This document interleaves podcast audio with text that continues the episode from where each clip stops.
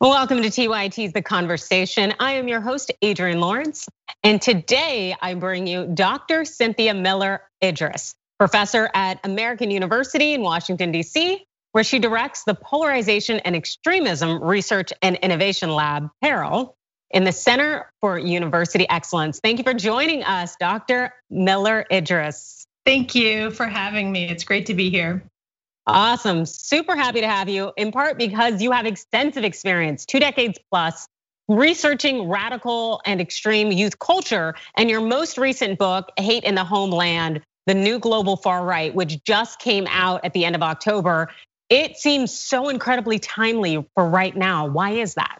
Yeah, unfortunately, I uh, I I say that I, I used to study fringe subcultures um, in a country overseas where I spent really 20 years studying Germany, and all of a sudden the work that I was doing became much more mainstream. So it's um, it was not predictable, although I think the events over the last four years, five years in this country have made it a more predictable situation. Um, so I'm not that surprised that we are where we are right now, although of course wish that I were not uh, here talking to you with relevant expertise. Wow, and we are glad to have you here despite the unfortunate circumstances. And to kind of flesh a little bit of that out more, it seems that it's rooted in toxic masculinity, that that is the true driver in this far right violence, both on and offline. But these hypermasculine traits that we now know to be toxic, they've seemed to always been present underlying. So what is it that's really changed in our society that's made these traits so dangerous for us now? Well, I think I'm so glad you asked that question because it so often doesn't come up in discussions of white supremacist extremism or anti government extremism. Um, only recently, I feel like, have we started to connect more systematically these misogynistic male supremacist frameworks with white supremacist frameworks and anti government frameworks. This idea of a threat, which unites all of them, and the ways in which a lot of these same groups pose the threat, threat of you know anti gender studies, anti-feminism, attacks on higher education for um, changes in kind of um, transgender rights or transgender bathrooms. I mean, there's just pronoun usage. There's a whole host of cultural changes around gender that get attacked. And I think that's why we're seeing a lot of this toxic masculinity now, um, also often directed toward women. So connections to domestic violence and gender based violence are also very high across these movements. But those dots are are still not connected often enough, um, either in the national level or the global level.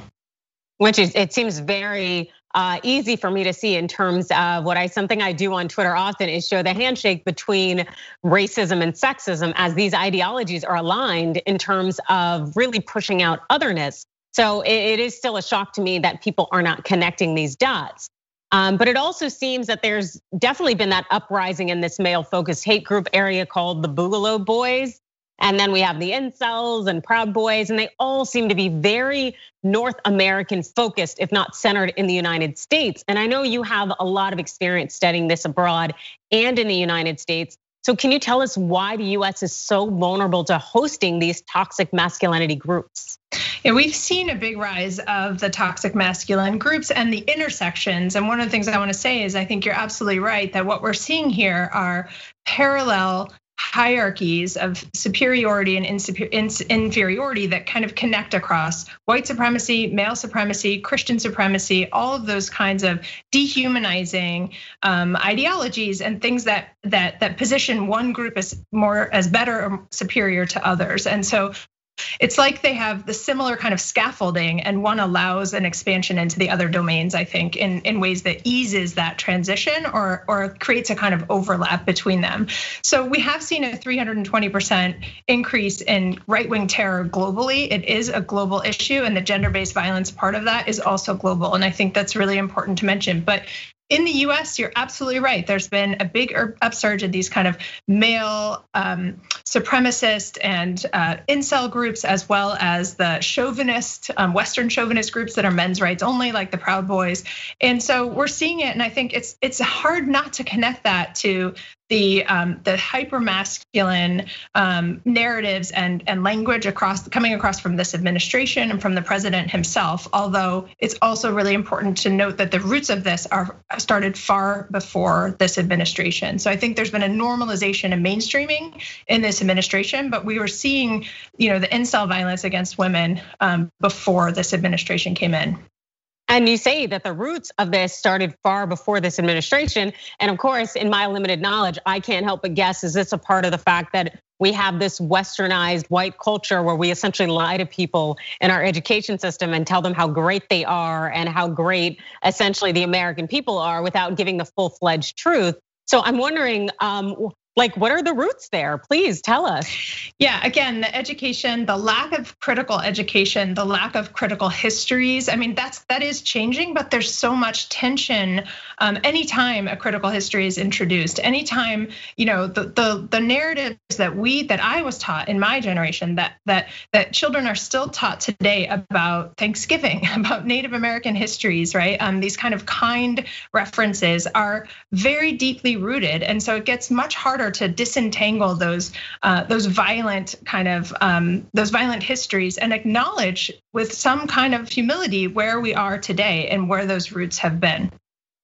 Wow, um, it's it's unfortunate to really see all of this culminate and come forward, especially because it poses such a threat to the physical safety and well-being of so many of us. And one of the newer groups, um, definitely that still makes me go, who? Uh, is the Boogaloo Boys, and forgive me if I'm not saying that correctly but they seem to intersect so much with your work. And what is it about it, about these new groups that really allows them to latch on to a base?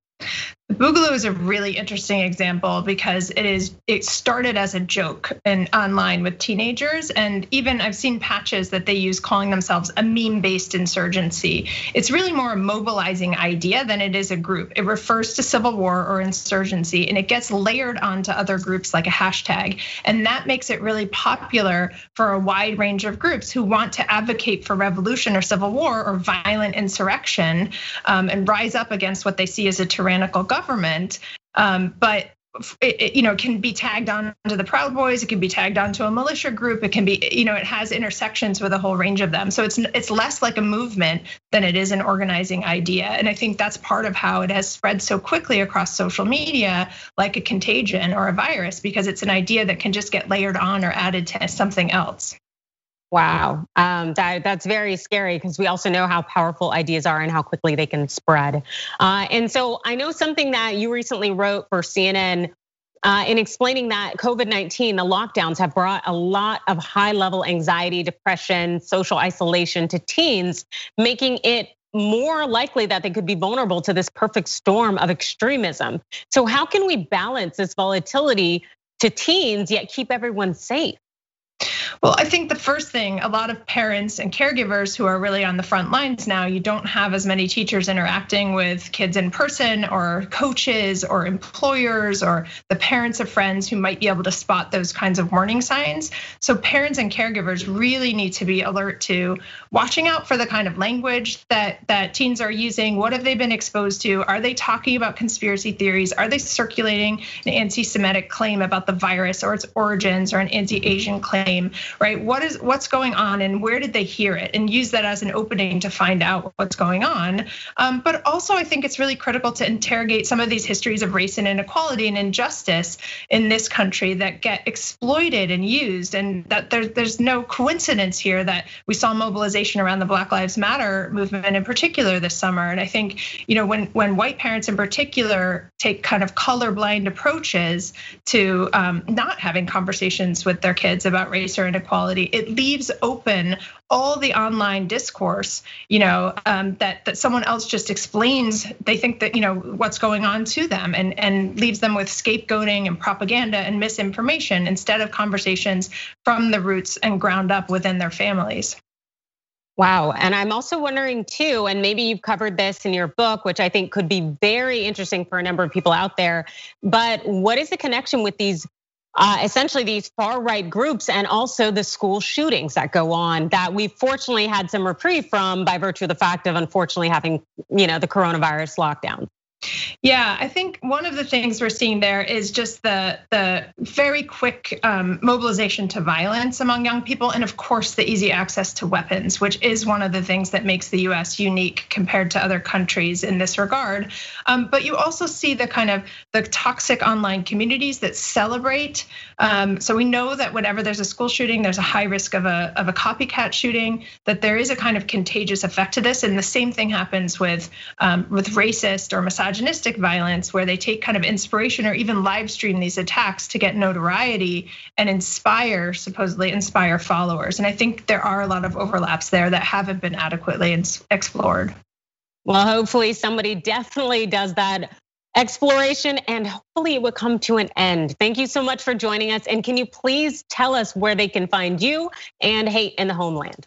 Yes, they can find Hate in the Homeland either at Princeton University Press's website on Amazon.com and at American.edu backslash Peril P E R I L is our lab, our research lab. Fantastic, Dr. Cynthia Miller Idriss. Thank you so much for joining us. Thanks for having me. The conversation continues. I am Adrienne Lawrence and I am joined by Mel Magazine reporter Eddie Kim. Eddie, thank you for joining us. Thanks for having me back, Adrienne. Yes, and you wrote something very, very powerful recently that is actually kind of close to my heart because I voted against Prop 22. That is the California proposition here that pretty much allows Uber, Lyft drivers, Postmates, any of these app-based kind of uh, couriers to not necessarily pay their workers employee wages. And I didn't think that was awesome, but can you explain to our viewers kind of what your thought is and why you thought that, hey, this fundamentally reshapes how labor is negotiated and exploited. So, to talk about the present, I want to go back a little bit to last year. And that's when a California law called AB5 was passed by the legislature. And what that did was it said, hey, all these freelancers that are basically working full time, you guys need to be certified as employees, not contractors. And um, unfortunately, it had some blowback. It ended up hurting a lot of freelance journalists, for instance, musicians and artists. So, in a lot of ways, this law that was sort of targeted at Uber and Lyft and rideshare, it ended up sort of backfiring and it became vulnerable to an attack by just those companies. And that's what this Yes on Prop 22 campaign was. It was Uber, Lyft, and their you know affiliates like DoorDash, Grubhub coming together and saying, we don't like AB5, and we're gonna take this to the ballot. We're gonna petition the voters of the state and get this and, and let the people vote on it. And unfortunately, what happened was the people voted and they voted for this campaign, which was making it sound like, oh, things are bad right now. And if you vote for Prop 22, we'll give better wages, we'll give better benefits. This will be more freedom for drivers. It all sounded like peaches and cream, but uh, really what it was locking in was the status quo before AB5 was passed. The status quo where uh, certain kinds of contractors just don't make the same kind of wages. They don't get uh, liability protections. They don't get insurance protections. So yeah, in that sense, what it did was it took the fight about what the future of employment ought to be, and it said, "Hey, we're just going to lock in the status quo. We're going to keep this third kind of employee that's not full time, it's not part time. It's a permalancer. It's a gig economy permalancer. So that's kind of the harms here is that we tried to stop the gig economy dangers on workers and it backfired and Prop 22 happened. And you know what? I do very much Uh, as I kind of conveyed, I wasn't very much against, or I wasn't very much for Prop 22. And I thought it to be pretty problematic in part because it definitely seemed like it was exploiting people. And so you do raise a good point in terms of now that these app based companies, Uber, Lyft, Postmates, they don't have to pay their workers kind of these fair wages that are out there. But still, it seems that a stunning 58% of voters voted for Prop 22. So I guess where do you think things went wrong in terms of them seeing it the way that we see it? I think to get at this, the reason why you have to kind of look at the pros and cons of direct democracy, this ballot proposition initiative, where if you petition uh, enough people and get those signatures, you can get pretty much any issue onto the ballot. That's actually how Prop 8, the, the ban on same sex marriage in California, happened. It went to the voters because of a petition. And uh, in this case, you had a petition and the state record breaking campaign in terms of just funds. It was more than $200 million spent by the Yes on Prop 22 camp, Uber and Lyft and et cetera. So California is an expensive state in which to campaign. That's true for anyone, but especially on issues like this. If you have the money, you get to flood the airwaves with your message. And in this case, Uber and Lyft's message was hey, things are bad right now, and Prop 22 will make drivers' lives better. It'll give them agency, it'll give them better wages, it'll give them this and that, without the context of, hey, other laws like AB5 and reforms to that law to improve it. We're trying to get serious living wages, increase wages above what Prop 22 would give, protections above what Prop 22 would give, insurance benefits above what Prop 22 would give. It would provide more workers these benefits than what Prop 22 would give. And that was not part of the messaging, right? Because in political campaigns, you don't tell the nuanced truth, you tell your truth. And so Prop 22 passed, I think, largely on that confusion everyone thinks that the gig economy has harms. I think, especially in a state like California, that understanding is pretty common among the electorate, but not when you subvert the message and say, hey, drivers actually want Prop 22 too. I mean, I don't know about you, Adrienne, but I think it's pretty gross that people who drive for Uber were getting pings on their phones saying, you could lose your job if you don't vote for Prop 22. I mean, that's a real thing that happened, and there's even lawsuits over that because of how employers can or cannot put political campaigns in front of their employees. But again, they're not employees, they're contractors, right? So we see these sort of holes in this system. And um, and yeah, I think in this case, the message was Prop 22 will make things better, rather than the reality of this will continue exploitation of a new class of workers. And um, especially in light of the pandemic and the harms of that, the economy, it's a worrisome future. And Eddie, you brought up a really good point in terms of the apps showing these alerts to the drivers. And also, I remember getting them myself for Postmates or Uber. And I found them to be very disturbing in part because they, I would think that if I were a driver and I worked for that company, I would assume that you are monitoring me in some form or fashion, but also when you do this hesitance of you could lose your job, that would definitely instill a considerable amount of fear in me and make me want to vote, you know, for Prop 22. So I guess uh, how how do these companies really reconcile this? I don't think there's much reconciling to be done on the agenda right now. I think this was an existential fight. I think there is truth to Uber and Lyft's claim that if Prop 22 had not passed, if the constraints and regulations of AB5 had remained, that they would have to seriously raise prices and cut employees in the state. I think that's true. But that's also the reality of these tech companies, these gig economy companies that get valued at billions of dollars, but can't turn a profit. You know, it's the reality of an exploitative business model that needs to stay that way in order to remain operational. So, you know, it's not reconciling. The playbook is now set, and that playbook is being taken to federal court. Uh, and I think that you know they don't want to litigate this state by state. They certainly don't want to spend this much on a ballot proposition again. What they want to do is codify this third kind of employment, these sort of permanent freelancers in the gig economy, as an American norm. And I think that's why, you know, in my Mel magazine piece, we call it a serfdom. And I know what a serfdom is. This is not literally that, but it's this reclassifying of human labor and stripping away basically anything but the time that you literally do work as value uh, and not giving protections and not giving benefits more freely, I think it it portends uh, a trend that's going to go toward other industries, and we've been seeing that for a while now.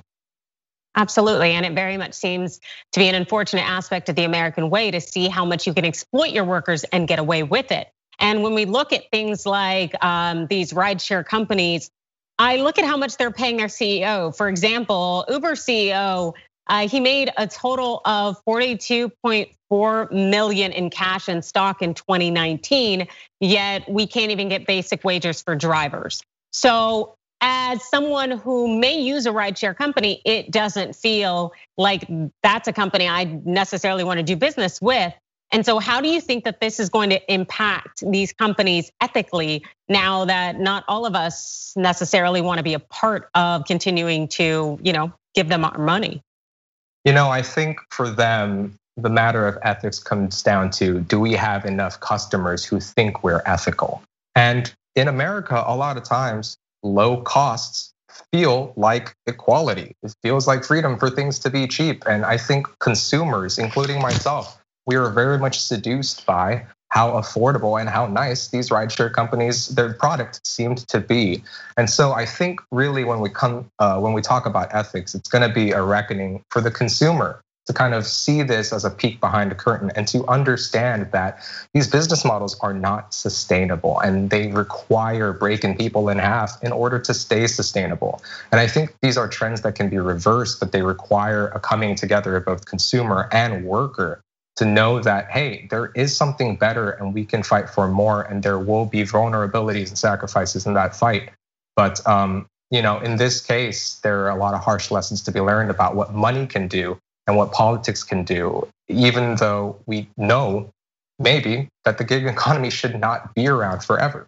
So it's a it's a difficult set of realizations, I think, but uh, an important moment certainly, and not just about California law. Yep. And you're absolutely right in terms of it being difficult because as we had already seen, really we had information that Uber wasn't necessarily pulling drivers um, from the streets when they were accused of sexual assaults and all the sexual harassment and the victimization that was going on and was not being addressed. And no one did anything about it then. So I do not necessarily know that anything will be done about it now. But I definitely know that we do appreciate your piece, Eddie. And if you can tell us, where can the viewers find you? Well, definitely check out Mel Magazine at melmagazine.com or at We Are Mel on Twitter. I am Eddie Kim, E D D I E, Kim X on Twitter and Instagram if you want to check me out. But thank you so much for the time, Adrienne. It's been a pleasure to talk about this pretty sad thing, but I think there's optimism ahead for the fight against it. Yes, very much so. And thank you so much for giving your wisdom, sharing it, and keeping up the voice. So we appreciate it.